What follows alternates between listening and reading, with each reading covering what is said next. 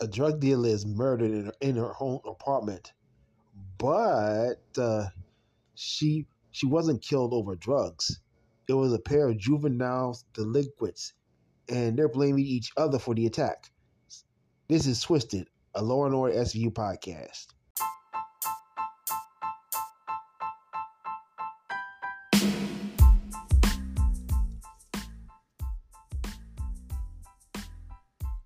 You are now listening to Twisted, a Law and Order SVU podcast, where we recap and break down past episodes of Law and Order SVU.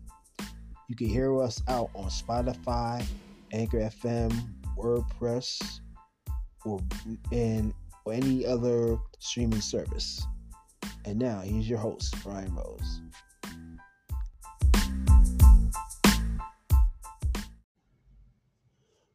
Well, welcome to Twisted, a Law Order SVU podcast, where I recap episodes of the TV's most biggest hit, Law and Order SVU. You know, like Benson Stabler. Yeah, this is um Brian Rose, and how was your weekend? I know this is October already, so these gonna be changing, and people dressing up in costumes like Power Rangers and uh, would you say um Porky Pig, Bugs Bunny, or um, what you call? I don't know what other characters they got, like Spider Man, Superman, stuff like that. Though, hmm. anyway, now there, there has been some controversy going on around here. So, have you watched um, um, the three hour Law and Order event? You know the you know the you know the three way crossover with um, regular Law and Order, SVU, and organized crime. Well, it turns out well, they deleted a scene that featured like um detect with um DADA Carisi. He was concerned about Rollins and stuff like that though. And I gotta admit though, I seen that scene and then they told what happens is they that um NBC, you know, peak in the streaming service Peacock, I mean, they deleted that damn scene, man. I mean, in other words, they cut that scene off. And next you know, you have um Carisi, he's coming on the crime scene after Rollins got shot, and he's worried about Rollins, and then Liv gives him a hug, and then Carisi says she was gonna go to the hospital. I mean, he was worried sick. But when they showed it, when we they repeated it in the streaming service, they cut that scene off. Oh my goodness, that's like a slap in the face for Rolisi, and it's like a slap in the face to uh, Rollins and stuff like that because you know the the Kelli um, Giddish is leaving SVU. No, actually, she's being fired from SVU because they want to replace her with a younger actress. Whatever. I mean, well, that's show business. I mean, some shit like that. So, and I think that wasn't fair. I mean, so and then some of the fans though they're crying foul or disorder because they had to delete, delete that scene because you see that Carisi was getting so emotional after he got word that Rollins got shot, something like that on the you know during the third hour of the, um, the three way crossover. So, I mean, they should have just. After my, my thing, they should have kept the scene. I gotta admit though, I, I caught that scene before they had to cut that out out though because I was watching uh, West Coast feed on my smart TV. Yeah, I got yeah, I got Amazon Fire Stick though, and I could get some like um local channels from the East Coast, West Coast. I could like local channels from Canada, all that stuff because I got Amazon Fire Stick. So I caught that scene though. I mean, but when they repeated it again, I mean, they just cut that scene out, and then they said they want to do it for syndication purposes. But my take on it is that uh, they should have just kept that scene. I mean, I know y'all, y'all, y'all fans just like rolling over. Um, Rollins, Rollins and Carisi and all that stuff in their relationship and all that stuff. But but that when when they cut that scene, that was like a slap in the face for Rollins and stuff like that because um they did they did her dirty, and they they should have just kept that scene. Better yet, they should have kept Rollins on that show rather than firing her ass. Well, yeah, like I said, that's show business and shit like that though. And speaking about SVU, let's get into today's episode.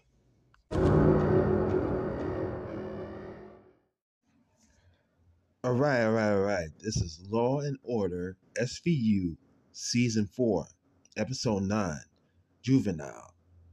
It aired on NBC on November 22nd, 2002. All right. Now, we're outside this uh, apartment building, and you got the police SWAT team. They get the they get the okay to go and raid someone's apartment. So it's it's rain, it's pouring rain outside. You got a SWAT team over there though, and the next thing you know is they go upstairs to this woman's apartment. They break, they bust down the door, and they break in the woman's apartment. And check this out though, eh, check this out because however the, the, the cops they received a tip that was someone was um, dealing drugs inside the apartment. So turns out is when they arrive at the apartment, they break down the door, and next thing you know they broke in an apartment. And check this out, they found a body of a dead woman on the floor. Oh shoot! I mean, she was she she was covered in some kind of rug or sheet. It turns out she got blood on her. Damn. So the the police, so they are revealed to be um, narcotic narcotics cop narcotic cops. So he see the dead one of the cops sees a dead body, and he tells his co-worker that he's gonna um, report this to SVU, and his co-worker is like, "We're not giving the case to them," and then he said, "Don't worry, I I know I have a buddy of mine works there, right? So later on in the apartment, here comes Fin. He dressed up with like a fedora, or he dressed up like a pimp, like he's like he's really Ice T and shit like that, though." I mean, he looked like he's just coming out coming out from a date, something like that. I mean, look at the way he dressed, though. I mean, he looking like he like um like a dream, like a not like a pimp, but he walking, he coming out here with a fedora or something like that. Like I'm big, pimping, I'm making million dollars and shit like that. You know what I'm saying though? Like he's like the actual rapper. And then he was, and then Fin Ice T was like, this better be good. And it turns out that the police found um a dead body, something like that. Though it's like um turns out that he and so narcotics cop he tells Fin that they received an anonymous tip from the the lady in the apartment saying the woman was drug dealing and stuff like that though. So next thing he knows that they came up here, they found a woman dead on the floor. And turns out turns out that that she be um she was she was like selling weed and shit like that though. And then Fin was like, so Laura Ashley, who dealt was it turns out that the um, the victim who was probably was raped and probably murdered in her own apartment, and maybe she was killed over drugs, something like that. And Fin was like, "So Laura Ashley is a drug kingpin and shit like that, huh?" Now there's an error because Laura Ashley, yeah, I found, I just found out that Laura Ashley, right, had like um it is a fat it's like um some kind of um Welsh fashion designer something like that though passed away in the 80s so uh, looks like Fin made an error, man. But you know, the victim, her her for the victim's name was later revealed to be Susan O'Striker. So turns out that she was dealing drugs, and you know, the narcotics cop tells Fin that they that they they missed the whole tour. So he leads them to this room, and there there's like maybe like maybe like dozens or probably at least a hundred of um, marijuana plants in that room, man. Oh shit, though. It, it's like he she's growing some kind of business shit like that, like that. So Fin was like, "Perp, Mister Jackpot." so it turns out the, that the perp, the perp probably raped and murdered woman, but forgot where the damn where the real drug drugs are. I mean, I mean, maybe I don't know. Maybe I have a feeling that she wasn't being she wasn't murdered over drugs, shit like that. I don't know what it is, or weed or stuff like that. But homegirl, man, she was growing a damn um, marijuana a marijuana garden in that room, man. So I mean, a, a, a drug kingpin like that. and I mean, she should be living and getting herself a mansion and shit like that, though. But that was crazy. And nowadays, you know, I mean, I know someone who be doing, he be selling drugs. I ain't gonna say him no names because I ain't no snitch. You know what I'm saying though? Per Mr. Jackpot. I bet. But I'm telling you about this though. There have been news about mar- about um, marijuana plants and something like that. And I also heard on the news that recently they legalized marijuana in New Jersey and New York and stuff like that. So I see niggas out there, they coming out on the corners, you know, selling different types of marijuana, on something like that, like for like ten dollars, fifteen dollars, twenty dollars, and they call it different names, man. I mean, I'm not saying no names, but what I see, I see they they making business right now because they legalize marijuana and shit like that. You know what I'm saying? Um, imagine Trey Tree trying to get high, and I bad side. There's some side effects going on around here, so it's like um, sometimes you know they got this damn drug K two. People be losing their minds over that shit. They be like bugging out, something like that. Their eyes popping out. They be acting like um Samuel Jackson from the movie Jungle Fever. You remember Gator? Yeah, I'm a I'm a crackhead. Shit. Oh my goodness. So anyway, the marijuana plants are found in the apartment. So okay, so we go for the opening credits, and um, and then we go to Act One. Benson and Stabler are there. They we're, we're back at the we're back at the crime scene. It's daytime. Benson and Stabler are there, and uh, you know one of the crime scene units are there also.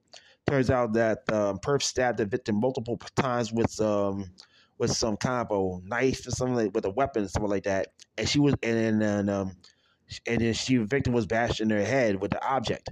So, like I said, you know, the victim was later revealed to be was later to be named Susan O'Striker. So, um, turns out that the check this out, the perp actually puked after stabbing that woman and stuff like that, though.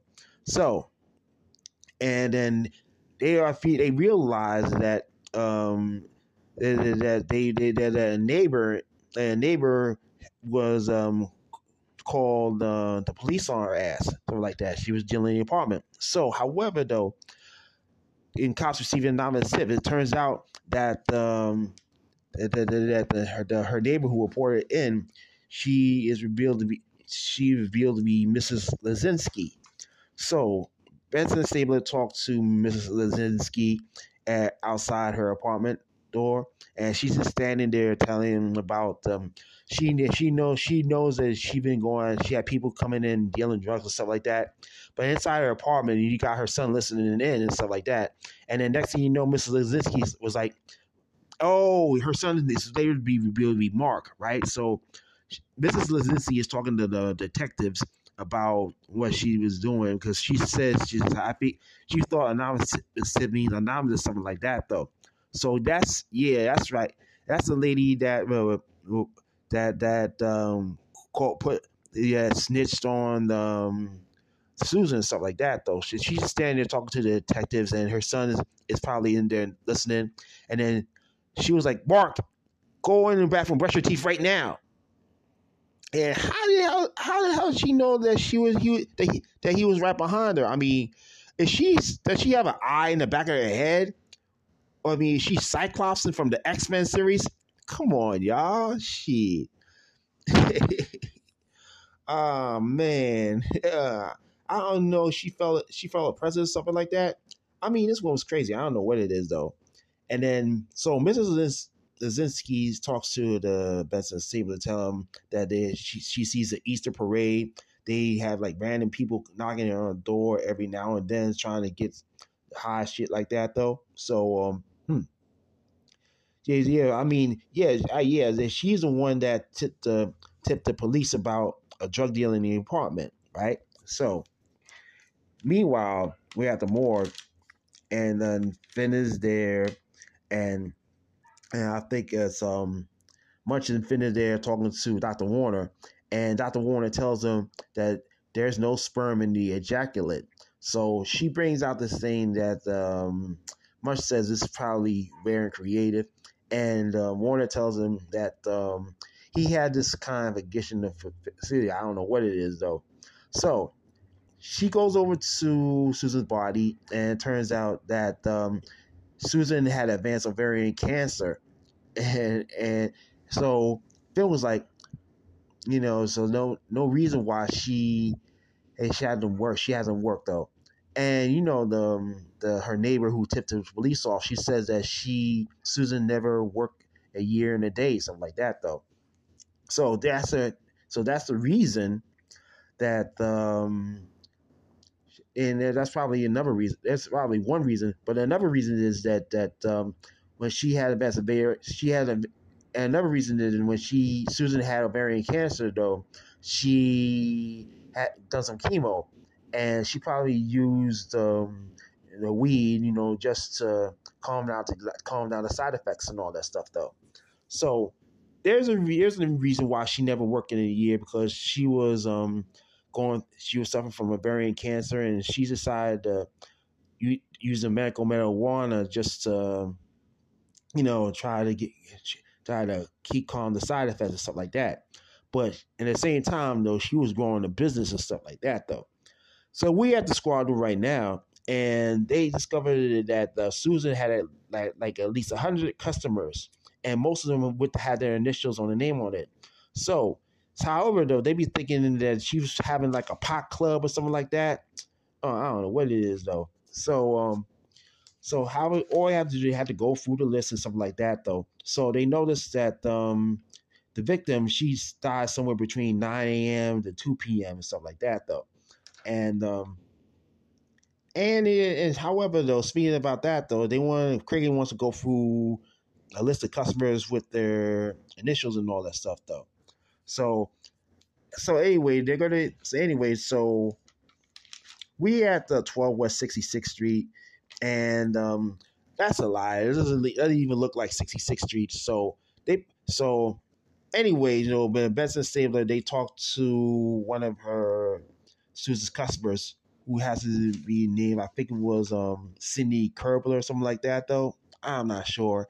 Wait, oh, check this out though. It's oh, it's Miss Fig from Orange is a New Black. This woman was raped. She was stabbed 38 times. You don't want to help us in our investigation? That is very strange to me. Because it wasn't anyone in the club. Some of these people were debilitated from nausea from chemotherapy. The only thing that controls my tremors from MS is smoking once in a while. Why would we kill the woman who was helping us? Maybe she was helping the wrong person. Yeah, that happens to be actress uh, Alysia Reiner, and she played the character now Miss Natalie Figueroa, who probably ran the prison system for six seasons of Orange is the New Black. And check this out, she's a repeat offender because she appeared in um in uh, she appeared in different roles in the Law and Order universe. I mean, she appeared on uh, the regular law, the regular Law and Order, and she also appeared in Criminal Intent. So she had like multiple roles in the Law and Order universe. So she's a repeat offender. And yo, check this out. So she played like um Agent Kiki Reyes in the HBO drama The Deuce you know, it's the you know, it's you do you do you have you do you remember watching The Deuce?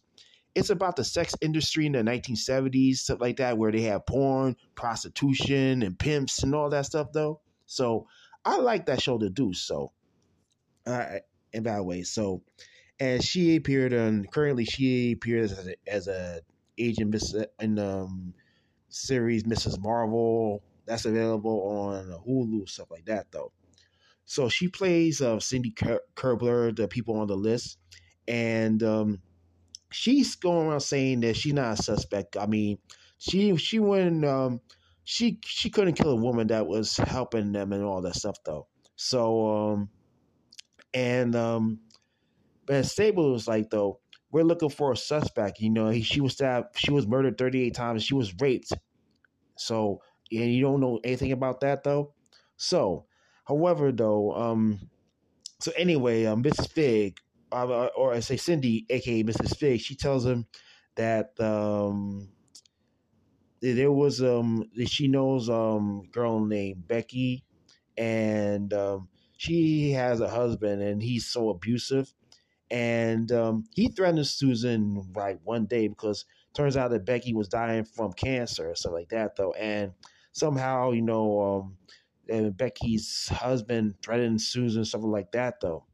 So, uh, uh, uh, I mean, so anyway, Munch and Fin talked to Becky's husband or, or, something like that, and he he's working right now. I mean, he de- probably delivers or something like that in his truck though, and he was here, and then you know, I mean, somehow Becky's husband is not defensive. I mean, and he got like an attitude stuff like that though because he said that um he he he go he want to get parole violate his parole or something like that though so um he he knows that his um he probably threatened Susan and it turns out his, his wife had died though but he had nothing to do with um with uh, Susan's murder because Becky's ex Becky's a widow or I should say he says that um, he was working from 6 a.m. to 4 p.m. with no lunch break. That's all I'm saying. So turns out that that he has an alibi, so he couldn't have done it though. Next thing he knows is that they're trying to they're trying to see who's who else is on the list. Because I mean, when she she had like a she had people coming over or something like that, though she had like a membership list, right? Susan had a membership list. All right, they spoke to Susan and then the ex husband, and next thing you know, they're to talk to Method Man and Redman because they pieheads. And you seen the movie How High, right? I don't know, something like that. I don't know. Hmm. So anyway, they're not they're not in the episode. I'm just kidding though. They never speak to Method Man, but Benson and Stabler never spoke to Method Man and Redman because you know they get to hide themselves. I mean, do you remember the music video How High? look up in the sky. It's a bird in a plane in the, in the house, and then things change. How I so I can kiss the sky. How high a human fly. See next thing you know, I mean, yeah. Anyway, you know, I'm just kidding though. They never interview Method Man or Redman. You know what I'm saying? So, I mean, I remember they had a movie How High back in 2001. So, I mean, I'm just bugging out. So, anyway, we're at a restaurant right now, and the Benson and Stabler are having a lunch, and um, so somehow, you know, I mean, they they just uh, disappointed because the list is going shorter and shorter because they don't have a main suspect who killed Susan. However, Dr. Warner comes in and tells them that she tested the vomit from the lab, though, and it turns out that that um, she also says that that they says that the vomit was coming from roast beef, mozzarella cheese, and bread and raisins and stuff like that, though. But it turns out that they're actually part of the school lunch. And check this out though. Dr. Warner says that she has a daughter, a daughter who was goes to middle school, and she tells them that they, they have the exact same lunch on every middle school. Yeah, that's, that's right. The you know the mozzarella cheese, the roast beef, the raisins, and all that stuff though. And Stabler says there's no sperm in the ejaculate, and Benson replied, we're looking for a kid. Oh my goodness. So I figured the kid was involved in this murder. Oh my goodness. Damn. Oh my goodness. That's so messed up. So how could a kid do a gruesome crime like that? Like you stabbing the woman and then raping her multiple times though? It's some crazy though. Damn. So the kid is labeled some uh, kid is labeled as a suspect and not the the um, Susan's people on the list who's going for weed though. So actually, you know, Method Man and Redman are are exempt. so we're back at the squad room right now, and they talk to Dr. Wong, and you know, Dr. Wong says that the boy has a history of fights in school, and he got some mental disease, and and then he's social withdrawal and all that stuff though. So they mentioned something about um, uh, Mrs. Um, Mrs. Lazins, Lazinski's um, son. It says his name is Mark, and he's like 13 years old. So they decided to talk to Mrs. Lazinski and stuff like that, though. So Benson Stabler talked to Mrs. Lazinski, and Mrs. Lazinski tells him that uh, he's been in school all day at the time of the murder. I mean, he couldn't even get involved with stuff like that, though. Oh, I forgot to mention. Fin mentioned something about the kid probably think he got Xbox and shit like that. Though I mean, maybe he heard that drug deal that woman was dealing next door, so he wanted to get some money. I don't know what it is though. But anyway, you know, Mrs. Saban was talking to Mrs. Lazinski, and, and they were thinking that her son was a suspect. And. Lazinski said that he was in school most of the time at the at the time of the murder. So and and then he was like did some basketball basketball practice. Next thing you know is that um, her son Mark comes out of her bedroom, and Benson Stabler see them, and they want to talk to him. So Benson Stabler are in Mark's room, and Mark tells him that he got like an MP3 pay, M, MP3 player from this kid by the name of um, Jeremy Bryce, and Mark tells the detectives that uh, Mark is like um, he he Mark tells him that the kid's name was Jeremy Bryce, and um, he also tells him that Jeremy Bryce is just a geek and anything like that, though. So, And also he also tells him that um, Jeremy is not that cool. Hmm. So, yeah, something. I mean, I don't know. I mean, something something tells me that Mark was sold that um, from Jeremy that uh, there's that, that there was this woman living in the apartment and she had like a lot of money stuff like that though. I don't know what it is. So damn. So Jeremy Bryce is, is probably um, is probably uh, another suspect. So they go to find Jeremy outside his apartment. I mean, it's it's the next day right now. Benson Stabler, um, they're outside Jeremy's apartment. No one's answering the door. It's raining outside. So Benson was like, nobody's home. So, so Benson so Stabler was like, Lo, let's check the bus stop. And then they see like kids lining up waiting for the bus. So Benson and Stabler arrive at the bus stop and they were asking for Jeremy Bryce. And next thing you know is that there's this fat kid over there. He sees Benson Stabler starts running. and however though Stabler gets him. So it turns out that that um they got Jer- they yeah they, they have they have what they looking for Jeremy Bryce though and they asked him to come to the station and all that stuff though. So we at the interrogation right now and Jeremy is there with her mom and um Jerry's mother tells him that um, he was in school all day stuff like that, though. And then Benson and Stabler find out that during they checked the school saying that he um, cut class after lunch. And then Jeremy's mother tells, asking, "You skipped school?" And Jeremy, you know, I mean, he's just scared. I mean, he don't know. So, so um, Olivia tells him that you broke into a woman's apartment and Jerry was like, I didn't do anything, stuff like that, though. And then Stabler shows him the fingerprints, tells him that he was there at the apartment trying to rob and he, and he trying to um, rape and murder a woman. And then Jeremy said he didn't do nothing. He said he don't know. I mean, I didn't do anything and anything like that, though. So, and it's just like this that um, Stabler has evidence Jeremy was at the business apartment based on his fingerprints. And Jeremy was like, why are you picking on me? Sound like Charlie Brown and shit like that. You know what I'm saying? Shit. Oh my goodness. So outside the interrogation though, and um Cabot's there talking to Cragen, and Cabot was gonna plan on charges to Jeremy with um second degree murder because he's 14 years old and he should be tried as an adult or something like that though. So, however, Fin comes in and he just came from the lab, and it turns out that um, that, that he found he checked it, it turns out that um, Jeremy Jeremy's uh the victim's blood was on uh, the victim's blood was on Jeremy's coat. And Cap was like well my work here is done. And Fin was like not quite.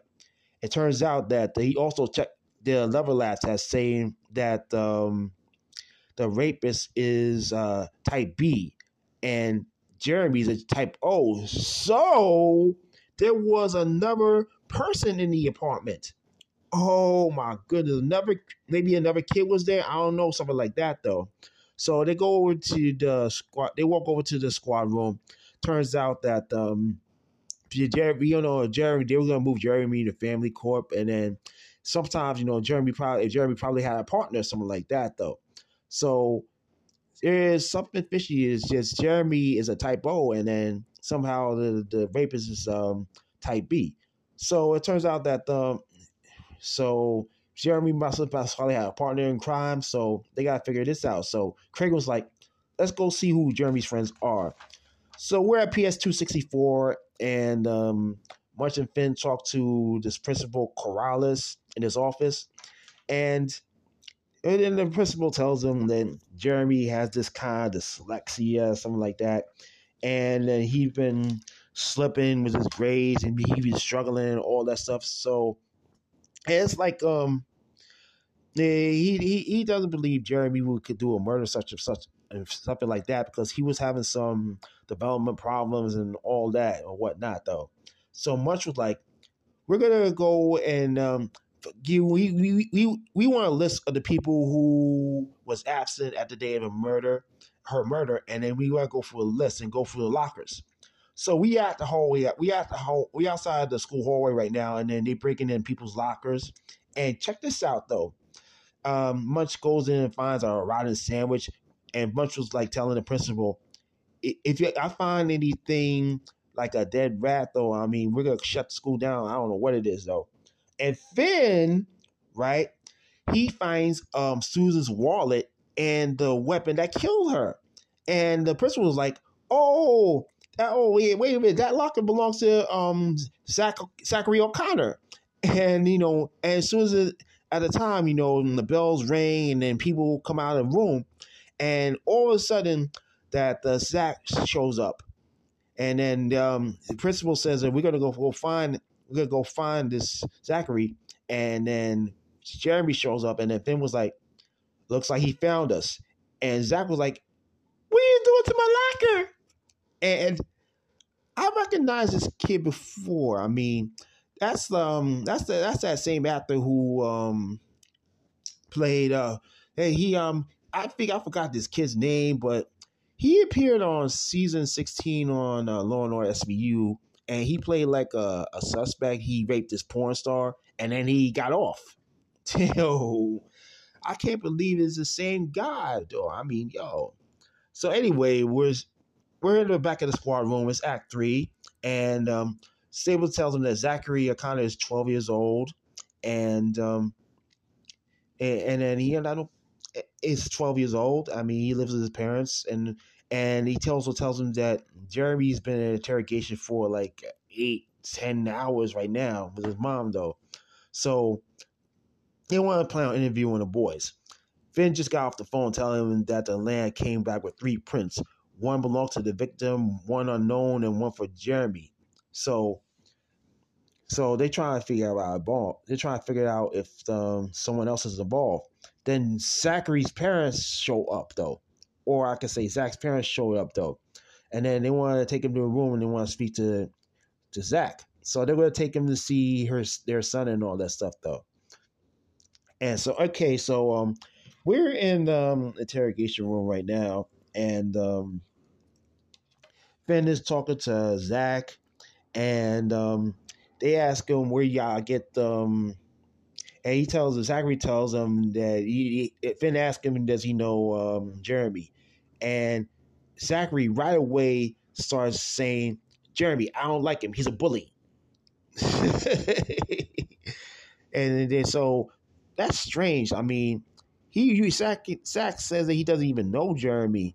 So Fin was like, "Well, where do you get the um, um, we get the um, the wallet and the weapon stuff like that though. And Zach tells him that he finds cool things that people throw out though. And Phil was like, um, "Why did you kept it so long?" And Zach was like, "I was to turn him in." But he sounds so defensive and stuff like that though. I mean, come on, come on though. So, however, though, meanwhile, the um, Vincent Stabler they're talking to Jeremy, and um, and then they mentioned something about his. They ask him, does he know Zach and stuff like that. And Jeremy says, Zach is my best friend. He didn't do anything. And then why we? Then they ask him what they were doing in the apartment. He says, I don't know. I mean, he's so scared and stuff like that, though. So, hey, hey, and then next thing you know, outside the box, you know, um, the interrogation, Dr. Wong is watching um, Jeremy and Zach, though. So um, I, Dr. Wong thinks that that that um, Jeremy's gonna go down, something like that. He's probably terrified.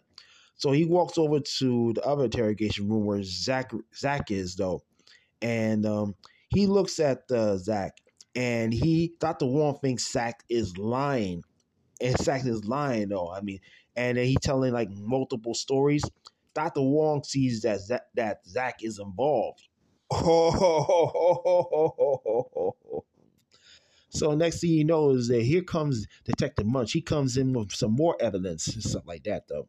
So Munch brings in um, the um, comes in to see Zach. Fin is there, and he shows them like uh, fingerprints and all that stuff like that. Though, and Zachary defends, and then next thing you know is that he found the weapon. He found like video cameras and a CD, and one was murder at Avenue C.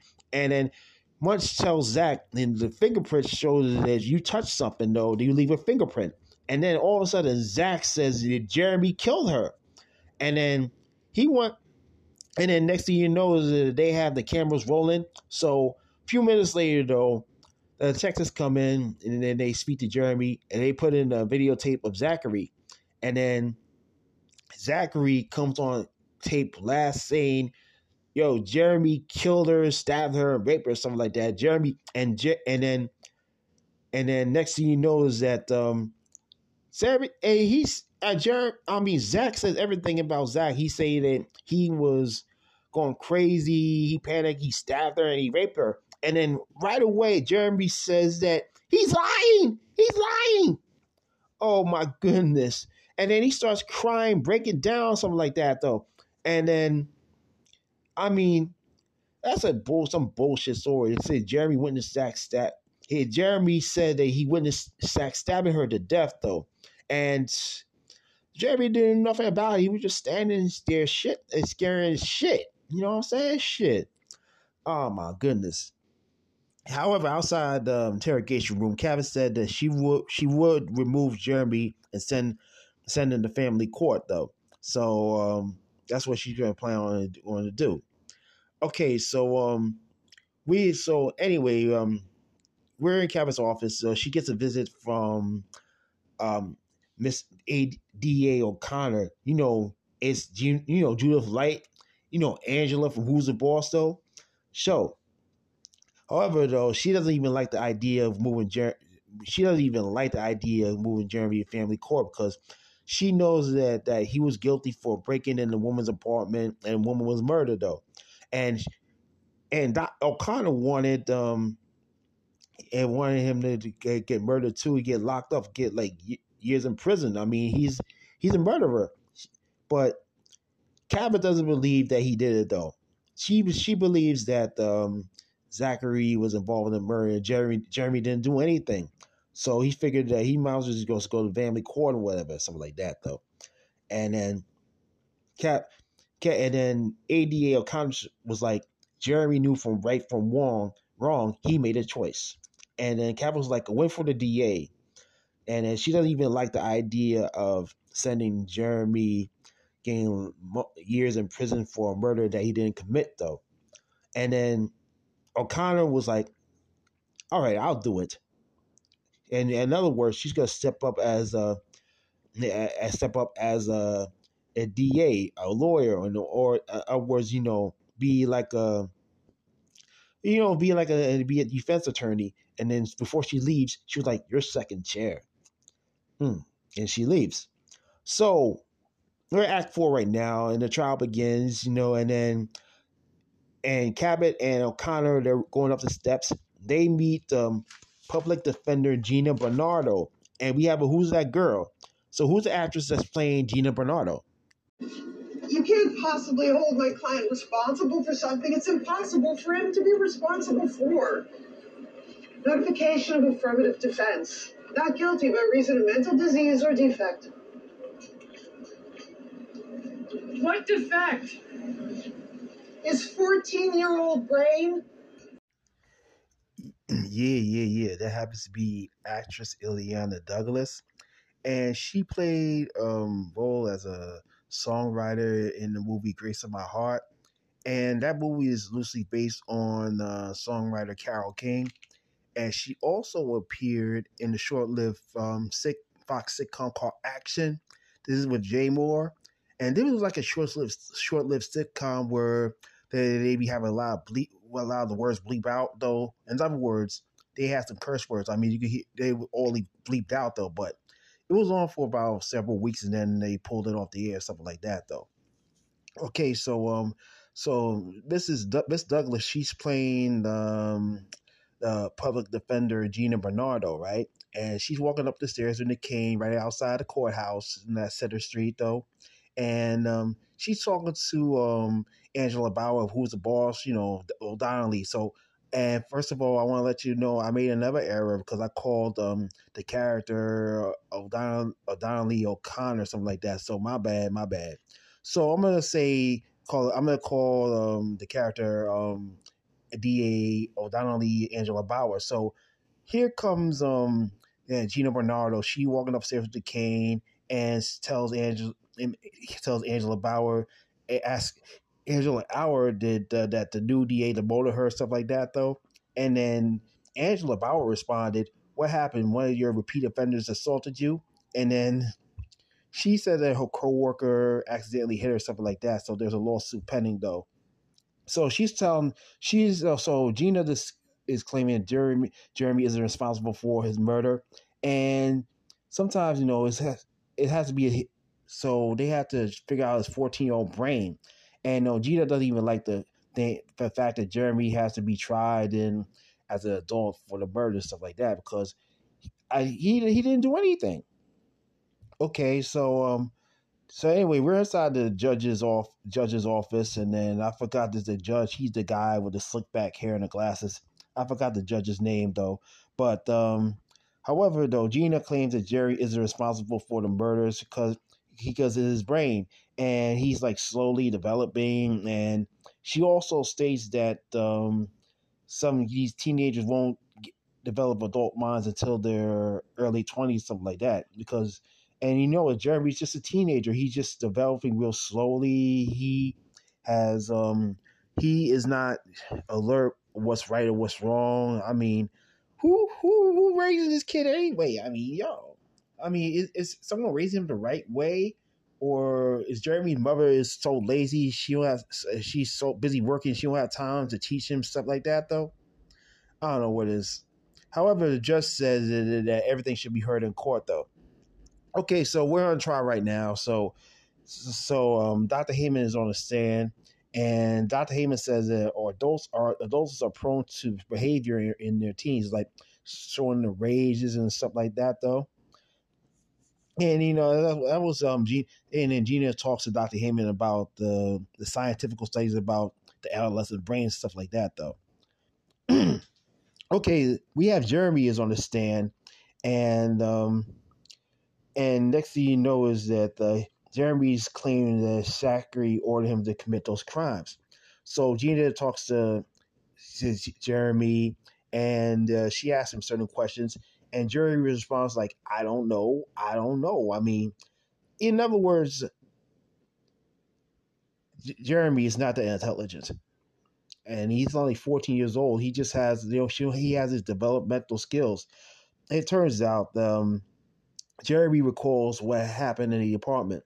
So he he broke it in and um, he was told that, that the woman has money, stuff like that.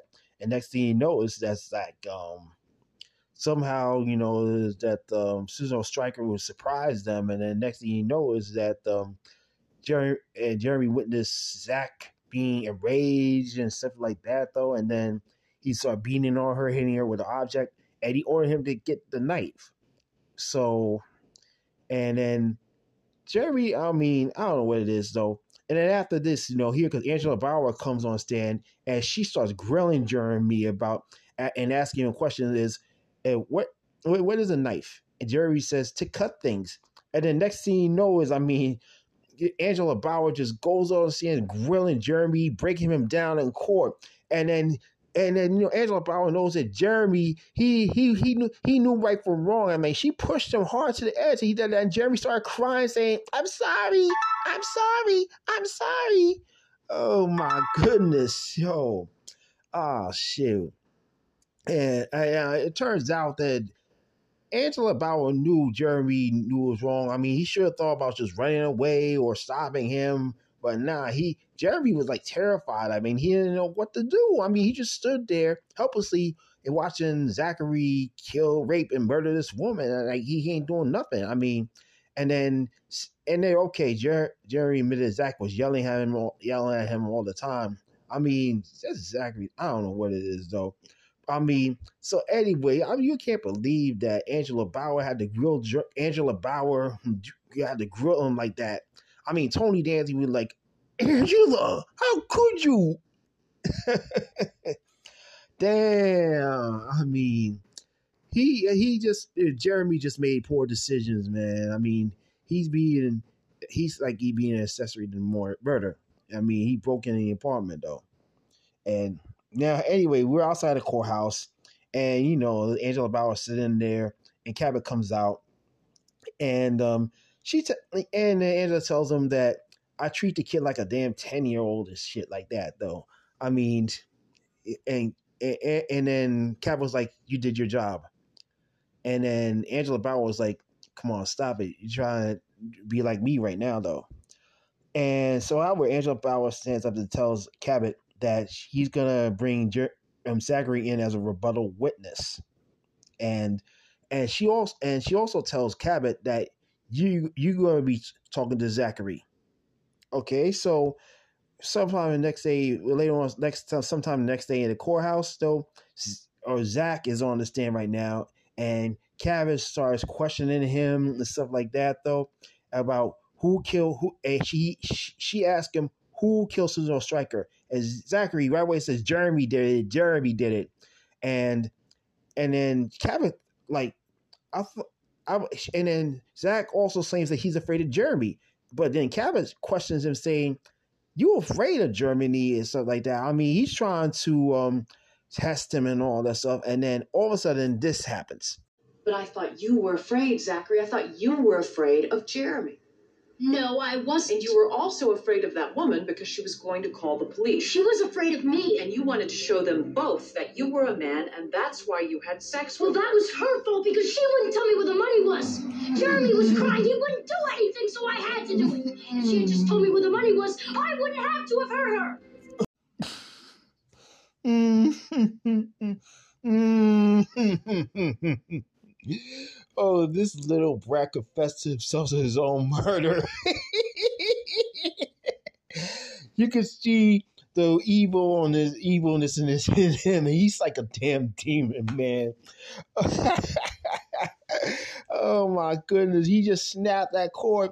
He just simply said, yo, this kid is a damn sociopath, man. I mean, he used them, Jeremy. And he said he wasn't afraid, and, and then Cabot brought up the vomit issue and stuff like that. And he said he wasn't afraid. And and then Cabot was like, I thought you was afraid of Jeremy something like that, though. And you was, af- and then next thing you know is that yeah, she Zachary says he was afraid of her, and then Carol was says, so you want to show Jeremy and um and Mr. Stryker that you're not afraid, and then he just snapped because he simply murdered, he killed her not just for weed, but over the money. I mean, he just wanted the he just wanted the freaking money, man. And and he, he and he says that if she told him what if she told him what money he had, she wouldn't have hurt her. I mean, this kid is like a sociopath. I mean, he's going to jail for a long, long time, man. I mean, this is like a damn. Um, I mean, listen, he's rich and he act he, he act like he's rich and he can get away with it. He's nothing but a damn little devil. Hey, get the hell out of here, you little little devil, little Brad. You you you you a sick son of a bitch okay, so we're at the correctional facility, and Jeremy there, his mother, and Gina's there, and Cabot tells him tells um Jeremy's mother that he's going to get five to ten years because you know he um he participated in um in the in breaking in a woman's apartment, and a woman was killed though, so he's um he he is um he is responsible for he's like a you can say is like um that's felony murder right there. I mean, he was he, he was he's an accessory. So Cabot suggests tell suggests to tell suggested to um Jeremy's mother that she has to take the deal. And Jerry's mother was like, no, no, no, no, no. Jeremy is a good boy. I mean, it, you know, she already knows that the other boy confessed and all that stuff. So you see, confessed and stuff like that. So see what happened to him though. So However, though, Cabot says that um, with good behavior, Jeremy will be out in five years. But however, she's like, Jeremy's a good boy. He didn't do anything. And then Jerry's mother was like, no deal. And however, though, that doesn't sit well with Cabot because I mean the jury they he, they're not gonna show any sympathy or stuff like that though. So okay, so we're at the courtroom right now. It's at the same time, and then the judge like, how does the jury plead? And then what? And then the people says, we hear the people that Jeremy Bryce is found guilty, and then the mother was like, no. I mean, she was devastated. Oh, started crying and all that stuff. And each juror they come out saying, get saying we're guilty. I mean, juror number one, guilty. Juror number two, guilty. Jury number three, guilty. Juror number four, guilty. I mean, 12 jurors. I mean, Jeremy is guilty on all counts. So that means Jeremy is getting get life in prison. Oh, that's messed up, man. And it goes to show you that these two two two boys, though, I mean, they they they're liable for responsible for murder, and it shows you that. In other words, two preteens prove that they could be may be charged as adults for murder, and that's and that's the end of the episode.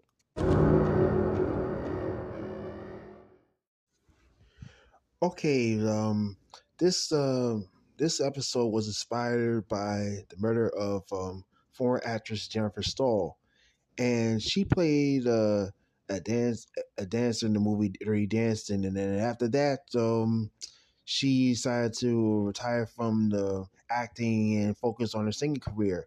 But on the side, though, she was dr- dr- dr- dealing drugs on the side. So here's a story about about former actress Jennifer Stahl. That happened in 2001. Turns out that Jennifer Stahl was having company and with um, was having company until two men showed up at the door. Next thing you know, the guy started biting them, broke in, biting, ordering them to go to back, putting him, having them on the floor, tying with duct tape, and they just shoot him. And Jennifer was shot a couple of times, and she died hours later. And two and a couple of other people who were in the apartment though, they died also. And it turns out that um, the the thugs that got away with um, a lot of cash with the suitcase, and then um, and inside the apartment there was like um, marijuana and psychedelic mushrooms and all that stuff though. But um, however, though it was like a drug de- drug related shooting because it turns out that Stahl was um, selling weed for for high as like five three hundred dollars to six six hundred dollars and the highest is like ten, eighteen thousand dollars. I mean, you won't believe this. I mean, this former actress was doing drug dealing by the side to make ends meet, though, and um, and we and, and then just like uh, when um, but on the episode SVU when the neighbor who tipped the cops saying, if you live that kind of lifestyle, you ask for it. So, so what happened with Jennifer Stahl like that? Does She had like a couple other roles in the '80s, and then she retired from acting and decided to focus on a singing career, like doing music. I mean, she set she set up one of her rooms as a recording studio, but on the side, though, she was selling drugs, selling. She was making making selling drugs and make ends meet. I mean, she was doing business as a drug dealer, and that lifestyle that that will get you killed. But we don't know what happened to the two assailants and stuff like that, though. I don't know what happened, but hey, it's crazy though. And if y'all see the movie Dirty Dancing, I mean, you can find Jennifer Stahl. She might play extra as a dancer, or something like that, though. But hey, anyway, you know, I mean, that you know, that's the story that's that's the this that was the true life. That was a that was a true crime story that was inspired that episode, right? So it happened in real life. So it's based on the 2001 murder of former actress Jennifer Stahl, who was dealing drugs at the time, and it cost her her life. Now, I am so sorry. It's been had a good weekend. Weather's getting cool and stuff like that. And next thing you know, people get me pumpkins and pumpkin donuts and pumpkin pies and all that stuff though. So hopefully, um, I hope you had a good time and stuff like that though. I mean, nothing much to say, but all I'll say is just keep Detective Rollins and don't treat Rollins and Carisi like like they nothing. All right. So this is all right. Thank you for your thank you for listening, and I'll be back next week with a new episode. And you can hear uh, Twisted, a Law and Order SVU podcast on Spotify, Anchor FM, WordPress, Radio Public, etc., etc. And our shows are on every Monday, so like and subscribe. And uh, if you're a SVU fan, like and subscribe. All right. Now, thank you for listening. This is BD Rose. I'm out.